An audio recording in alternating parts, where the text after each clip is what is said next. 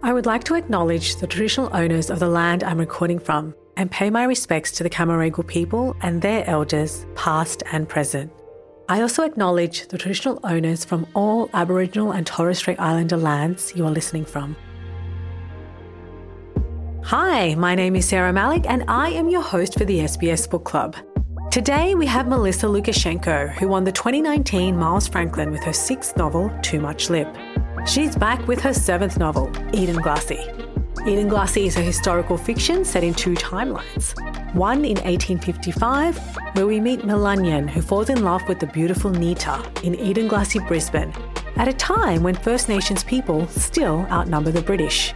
As colonial unrest peaks, Mulanyin dreams of taking his bride home to Yugambeh country, but his plans for independence collide with white justice. Two centuries later, in 2024, fiery activist Winona meets Dr. Johnny. Together, they care for Granny Eddie and sparks fly. What nobody knows is how far the legacies of the past will reach into their modern lives. Melissa is a Goorie author of Bundjalung and European heritage. What I love about her work is not only her ability to spin yarns full of love and humour, but of centering the First Nations experience in a history too often dominated by outsiders to the culture. Welcome to the show, Melissa. Thank you for making time for us. Hello, Sarah. So, Melissa, in the book, one character says, by telling a story, you can change the world, and nothing is as powerful as the right story at the right time. Now, you conceived of this story back in the 1990s. Why was now the right time for this story? Ah, well, as I sit here in Magunjan, Brisbane on Yagara land, it seems to me that maybe the time was always right to tell this story, but maybe I wasn't ready. Uh, back in the 1990s, you know, back then I would have been about 40 and writing, writing novels and writing good novels, but not ready to tackle uh, a book of this complexity and this cultural depth in particular. I needed to learn more about Goorie culture and uh, engage more with uh, traditional owners to actually understand uh, what had happened here and what remains. Is it true that in 2020 you actually had a dream about the book? Yeah, yeah. It was um, about 2019, 2020. And as I've said elsewhere, I'm not actually sure if I was awake or asleep. Um, I do keep journals, but I go through laptops at a rate of knots. So it was about three laptops ago. um, otherwise, I could go back and look. And yeah, I, I, it really felt like a visitation from the spirit world. And it's happened to me t- once before when I was very young, and just the, I woke up with the feeling like I'd been so stupid not to realise before that this had to be a book about love and connection and human possibility, I suppose, rather than a simple historical novel of the, the evils done and, and the consequences that we live with. Can you tell us about the decision to set the book in two timelines, one in 1855 and one in 2014? Yeah, that, that wasn't my original intention, but I knew that one of the main issues of the book was going to be not repeating or adding to the, the trope of the dying race. You know, this racist idea that Australians, until very recently, have had that all Aboriginal people are either dead and gone or so damaged that we no longer really qualify as Aboriginal, except for maybe a few people in the outback. So I had to insert the modern timeline uh, to have living, breathing, agitating, loving, you know, lively characters to counteract any any kind of hint of the dying race. Yeah, and I can really see that, you know, it's not skirting away from the evils of colonialism, but it's a really strength based book. And was that kind of the decision around setting it in 1855, where it's roughly equal? The British colonists and First Nations people in Brisbane are roughly half and half. Like, was that the kind of thinking around that setting? When people outsiders think about colonisation, if they're not well informed, they they tend to have this simplistic idea that uh, the British arrived, colonisation happened, and Aboriginal society just crumbled and and failed really quickly. And uh, certainly in Sydney, the the numbers who died of illness were massive. I think uh, ninety uh, percent or something of the uh, Indigenous population died very quickly. But in Brisbane, we did lose lots of people to disease as well as to shootings and poisonings. But the core Aboriginal culture was not destroyed. It was never destroyed, and it took a long time to be diminished. And so I wanted to show this time before we were institutionalized, before the laws about removing children came in, before the missions were established, this kind of period of flux and possibility when it could have gone a number of different ways to take the emphasis off the arrival of the white man as the be all and end all. And I do that very deliberately in the opening scene of, I think it's chapter two. It was originally the opening scene where the um, Yagara family are uh, on their homelands on the bend in the river, and there's something white coming up the river. That was my first undermining of the reader's expectation about what I was going to centre in the book. Yeah, and I love how you center this whole complex world and ecosystem of First Nations communities. And one of the opening scenes is where young Mulanyin is taken by his father to a Pullen Pullen, which is basically kind of a UN UN diplomatic circle where this is where talks happen, where ceremonies happen, where there's strategies around mm. the new arrivals. Like, what was the research process around recreating those cultural scenes? Probably decades of being a community member and listening when elders and other knowledgeable people speak, firstly, and then, uh, yeah, looking at the historical written record. But uh, for example, the, the location of the Pullen Pullen Woolloongabba, I knew that Woolloongabba meant um, means place of swirling waters, uh, but because I'd been told decades earlier that that swirling waters is a metaphor for the coming in of clans and the, the interaction of clans on the Pullen Pullen ground and, and the way people meet and um, you know interact and, and engage in uh, armed combat in a regulated way. Um, so that that's in a sense I didn't need to research that. That was information that was already with me. So the whole book was a, a mixture of what I've learned over decades uh, of being a black fella in Brisbane and um, and down the coast on Bundjalung country too. It's such a real ode to First Nations culture, spirituality, ecology, like reverence for the environment like systems of protocol mm. and governments. Like it's it's so beautiful. And there's a beautiful scene um, where Mulanyin is fishing and he's feeling really egotistical and he's really proud of you know this beautiful big mother fish that he catches. And he's told by his elder that in order to balance the ecosystem, he needs to let it go. And I was wondering if you could read a portion of the book that describes that scene, which is one of my favorites in the book. Oh, absolutely. The boy had always known that he was Goorie, one of the thousands of citizens who belonged to the five Yugambeh rivers, which fell like wide blue ribbons from the Western Range. He knew that he'd been born a son, a grandson, a brother, a father, an uncle, a grandfather. Through a web of unbreakable connections, he belonged to everyone among his coastal nation. Now the future shimmered like early dawn breaking silver and gold upon the Baragara for he knew his destiny as well. He gazed down at his hands. The palms were calloused, his young fingers already strong from thousands of hours wielding the tow row net, the spear, and the fishing line. His wit was sharp and his body strong. He knew the shadows of the different fishes on the ocean floor, the different waves which held them, the phases of the moon which summoned them or kept them away. He had been taught by his Wajang where to find the correct bait for every species in every season, had been instructed by his fathers of those fish and creatures expressly forbidden him. The clan's big river, too, had few mysteries to reveal. He had lived beside it for nearly 15 mullet runs, and it was as dear to him as a sweetheart. That evening, as his young brother and sisters lay asleep inside the family's hut, the boy stood apart, felt set apart from them. Ngaya Maiban Jalambira, he whispered to the Southern Cross in wonder. I am almost a man, a Baragara man.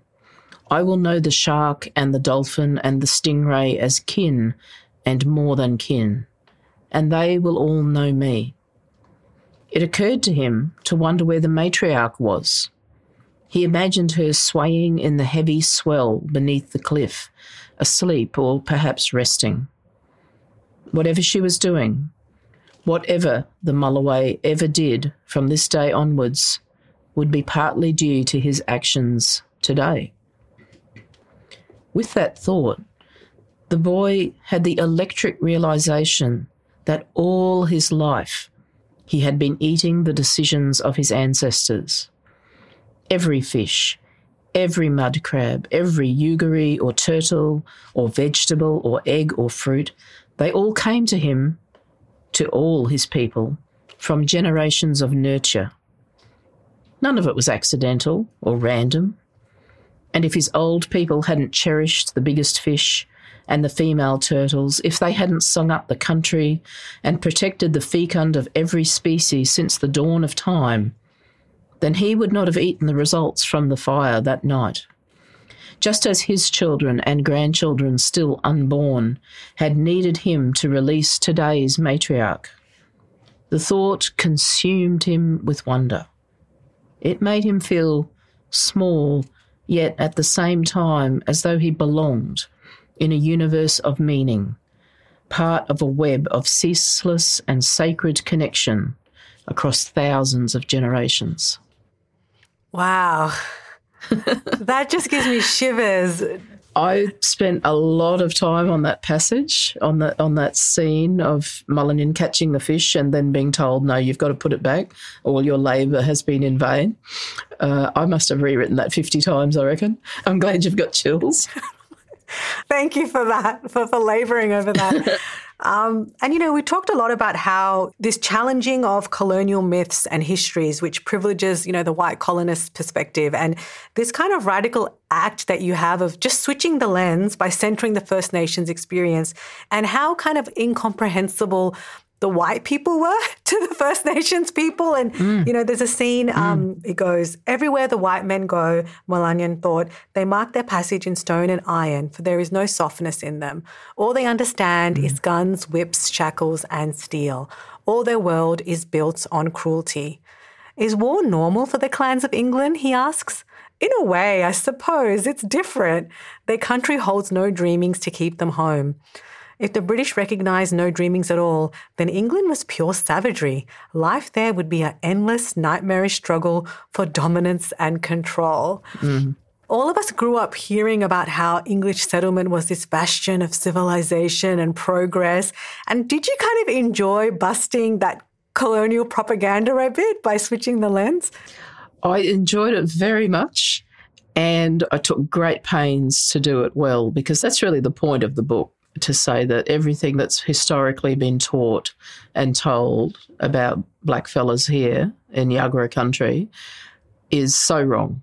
You know, the, the, this idea that we had no governance, this idea that we, we had no theology, that we had no strategies for peace, no strategies for a sustainable life. So much is, is yet to be discovered by the world, you know.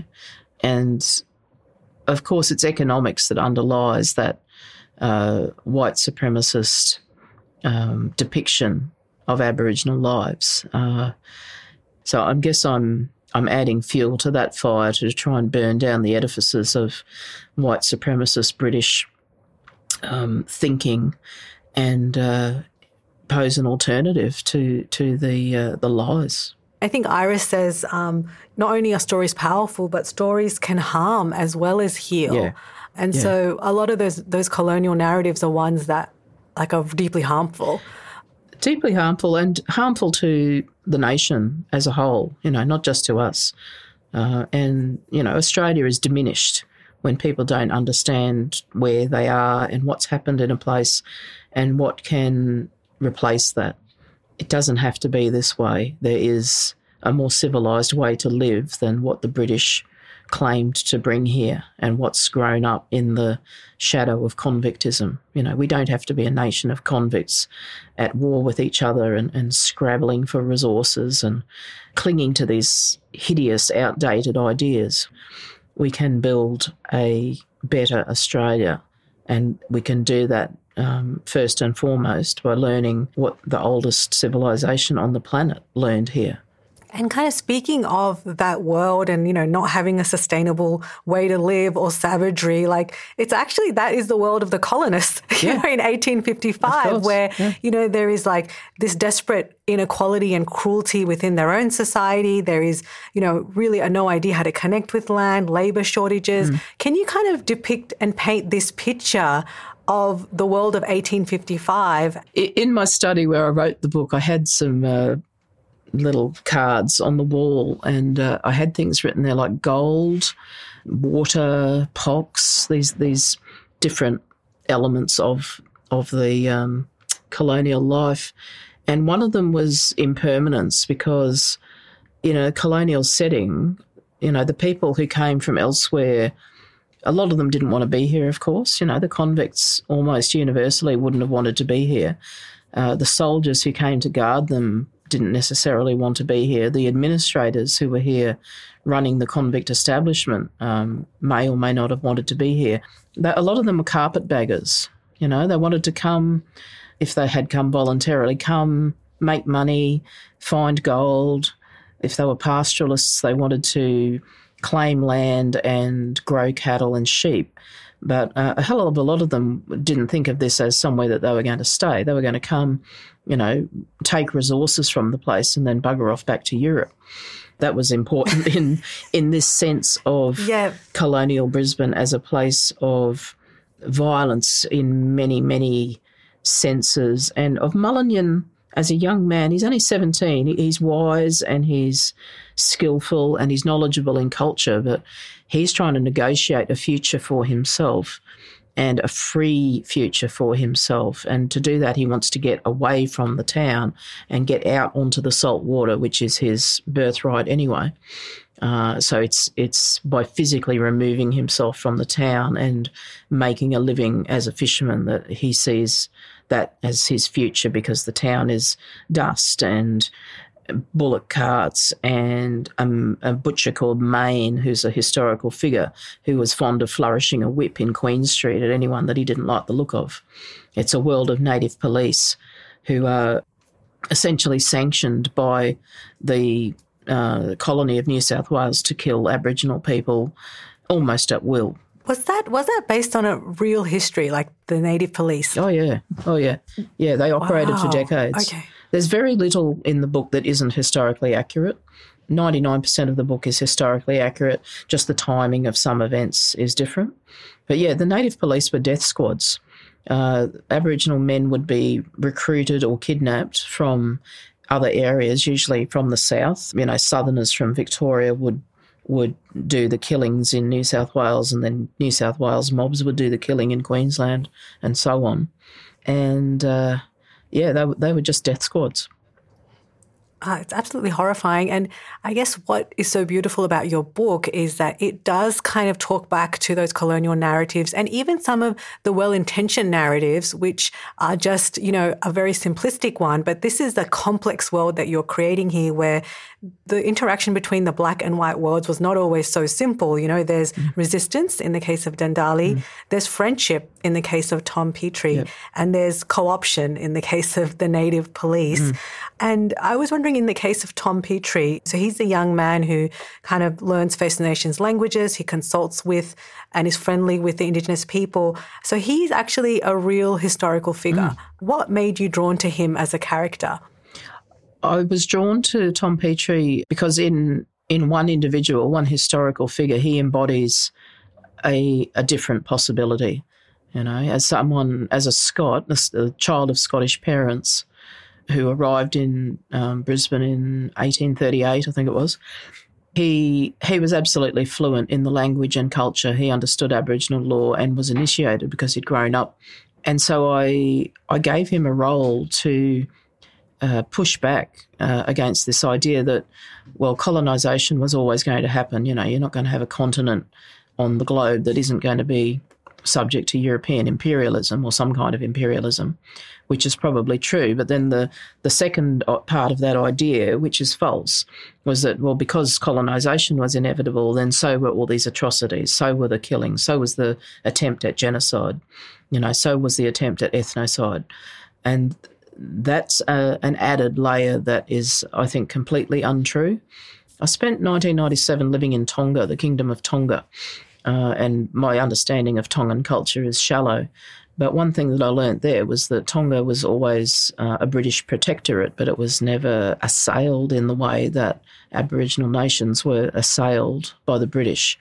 Uh, and I think that that was um, that was one thing in my back of my mind as I was writing, and to think, well, if there'd been more Tom Petries, if there'd been more white men who understood that we were not, you know, all the stereotypes. But here's a man that worked within Aboriginal law, who worked within Aboriginal governance, who understood that the Bonyi Parliament made strategic decisions. And he went out with a senior man, Dalapai, with his blessing.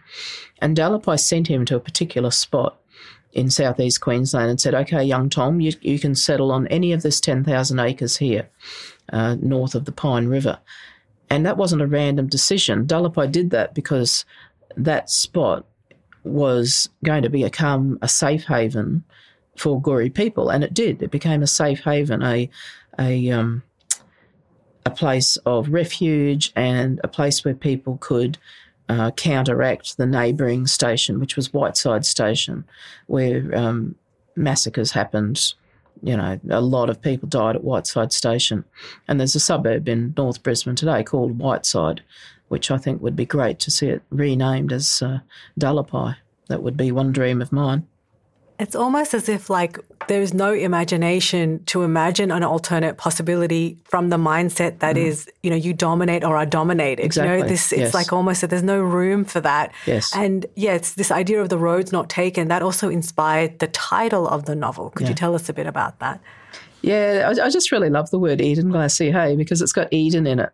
And, you know, the east coast of what's now Australia was Eden before the British. You know, it was so rich with um, with water and with game and with beauty, uh, and I, I, so I really liked. I was really pleased when I found the word Edenglassie, uh, and it also has Lassie in it, which I liked as a, a woman writer. Uh, and Edenglassie, I, I, didn't, I didn't want to write um, Margunjan, the place before the British came, because I think that that needs someone with a very, very uh, sophisticated understanding of culture, which I don't yet have. And I'm not writing about Brisbane because Brisbane is a, a white artifact. Brisbane is something else again. I'm writing about Edenglassie, a place where the two meet. And as I said before, where the possibilities for different futures existed, as they still exist today. So that was one of the names that was bandied about for that region. Mm. Is that right? The Attorney General was a bloke called Forbes, a Scot. And so he mashed together uh, Edinburgh and Glasgow, the two names, and he thought that would be a good name for what uh, ended up being called Brisbane.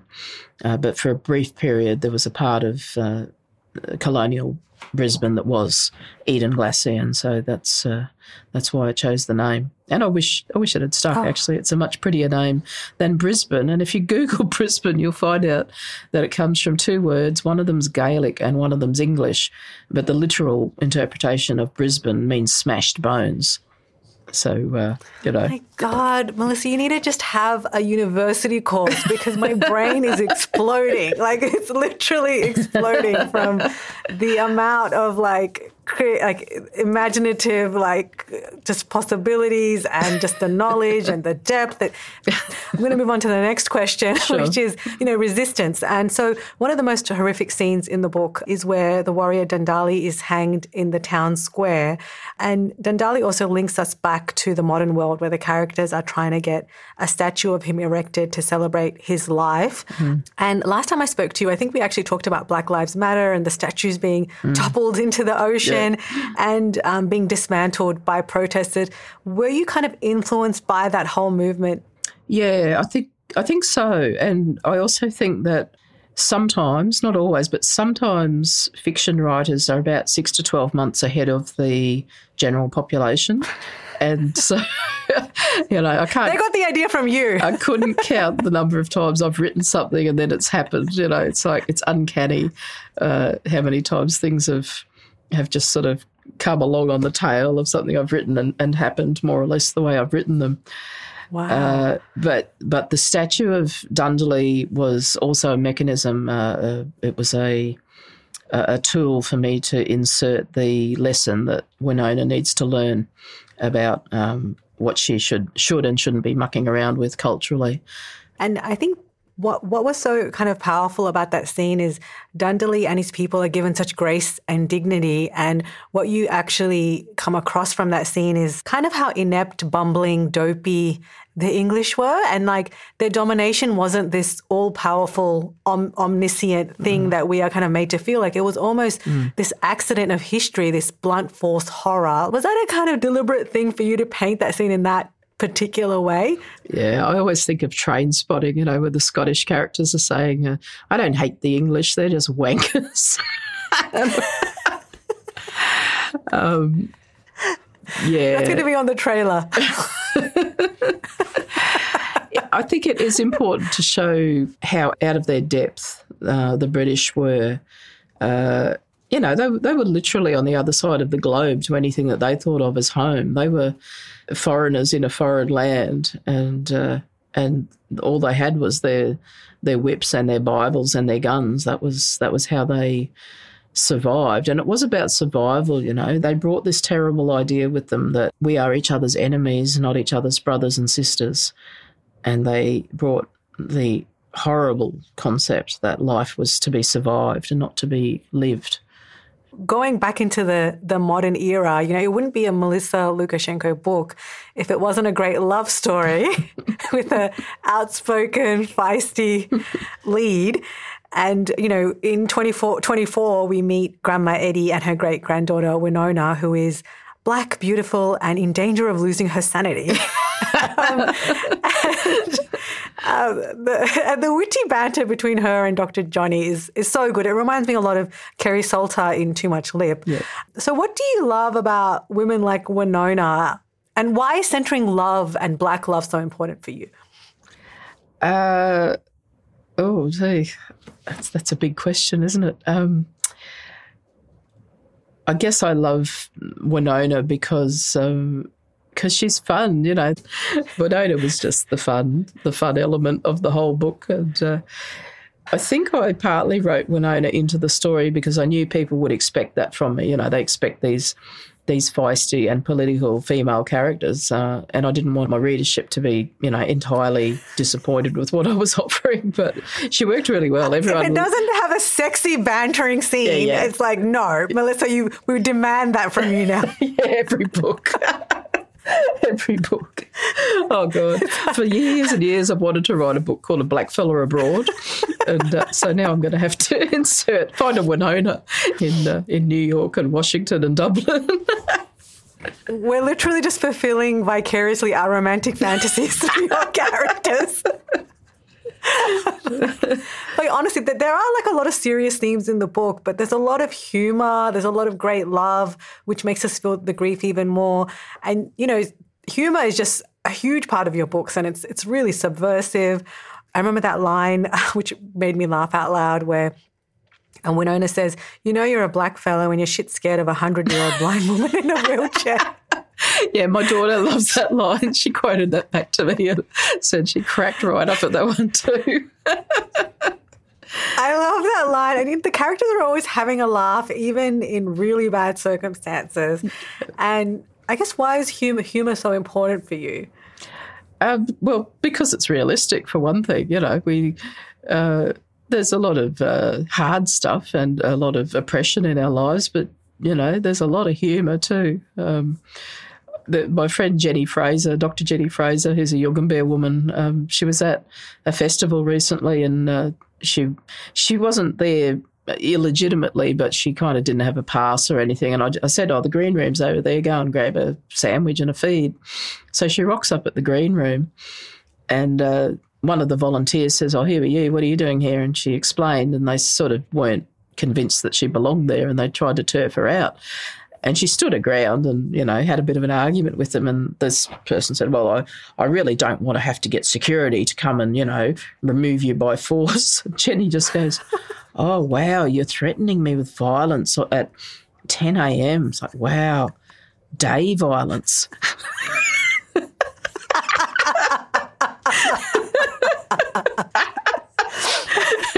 this is novel. Just my morning coffee. I mean, yeah, but day drinking, you know, day violence. yeah, I mean, the humor is a way of taking the power back, isn't oh, it? Oh, and it's kind of like Yep. reorientating you to the fact that, hey, I'm not insane. It's the world Yeah. that's insane. Yeah, yeah, yeah. know? Right. That power to, um, to decide for yourself what you're looking at and what you think of it is so important. You know, and Alexis Wright talks Yeah. about that the sovereignty of the mind, the sovereignty of the imagination. Yeah, like I'm not going to let this fell me. It's actually just so silly. it's so silly. Yeah. it's bloody silly. Yeah. I mean, there's one more question which I, I did want to ask before before we headed off. Yep. Spirituality and supernatural, they play a big role in your books, and the non-physical characters are almost just as important. Um, and it's it's part of the everyday world of the characters. Um, the spirituality is the intrinsic part of their worldview. How important was it for you to include this? And were there any sensitivities that you needed to be aware of? Yeah, lots of sensitivities. And realistically, uh, and Dalapai and Yeren and um, uh, the Waldman, Yeren's wife, they would have experienced the world in far more spiritual terms than I've conveyed. But um, I just did it to the best of my ability and to the limits of my cultural knowledge. Uh, and it was important to me that I didn't bugger anything up because, you know, people will read this book and take it as gospel. If there was an opportunity in the book to say, well, this is what's happening for the characters on a spirit level, if I wasn't sure that what I was doing was correct, then I just left it alone. So uh, it's a fairly light touch in terms of spirituality if you're if you're talking about Aboriginal um, uh, classical culture. But yeah, I, I think the response to the book has been really positive, and uh, I think people are getting what I wanted from the book, which was to say there was there was an entire universe here. One of the Roman uh, writers um, said, you know, they they made a wilderness and called it peace, and uh, that that's basically what I was trying to convey in the book. They they came to Eden, they made it a wilderness, and they called it peace, and it didn't have to be that way. And because there were different possibilities back then, there's also different possibilities today. There are always more than one path forward. Wow. Thank you so much, Melissa, for gifting us this universe, this beautiful book, which is one of the best, like best reads of the year. You got to get it. It's so deep, so powerful, so many layers. Thank you so much for being with us, Melissa. Appreciate you. Anytime. Thanks so much, Sarah. Thanks for being part of the SBS Book Club. I'd love you to follow, share, rate, or review the podcast if you're enjoying it. You can share your own thoughts and picks with the hashtag SBS Book Club. See you for the next episode of SBS Book Club.